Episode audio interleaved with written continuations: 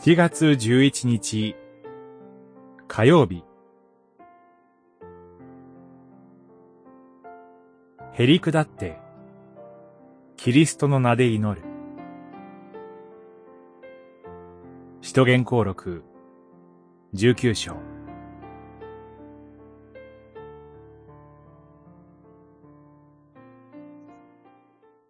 悪霊に取り憑かれている男がこの祈祷師たちに飛びかかって、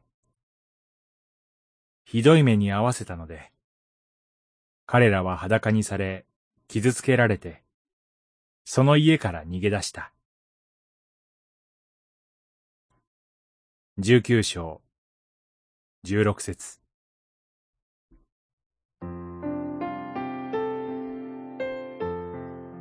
主イエスの名を用いるとき、本当に主イエスの力を信じ、見舞いにへりくだる姿勢が私たちに求められます。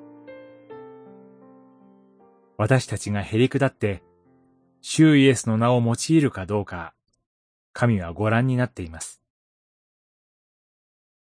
パウロがエフェソで、主イエスの名による洗礼を教え、授けたところ、特別な印が与えられることがありました。その頃、魔術を行う人たちがいて、パウロの不思議な技を見ました。彼らは、信じてもいないシュイエスの名を使って、悪霊を追い出してみようとしたところ、逆に自分たちが悪霊によって痛みつけられ、追い出されてしまったのです。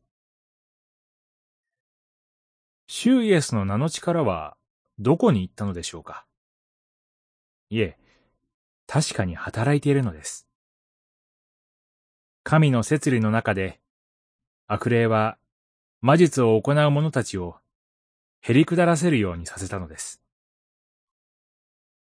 この者たちは、着ている上着を剥ぎ取られて裸で逃げていきました。上着を脱ぐとか、裸にさせられるとは、身を低くされる表現です。サムエル記上、19章24節3章。主イエスの名によって祈るなら、本当に心から主イエスを信頼し、見舞いに自ら低くへり下り、神に従うように心がけましょう。そのような人を神は祝福し、豊かに用いてくださいます。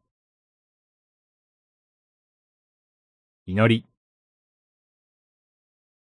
あなたの見前で、本当にふさわしくへり下って、主イエスの名によって祈れるようにしてください。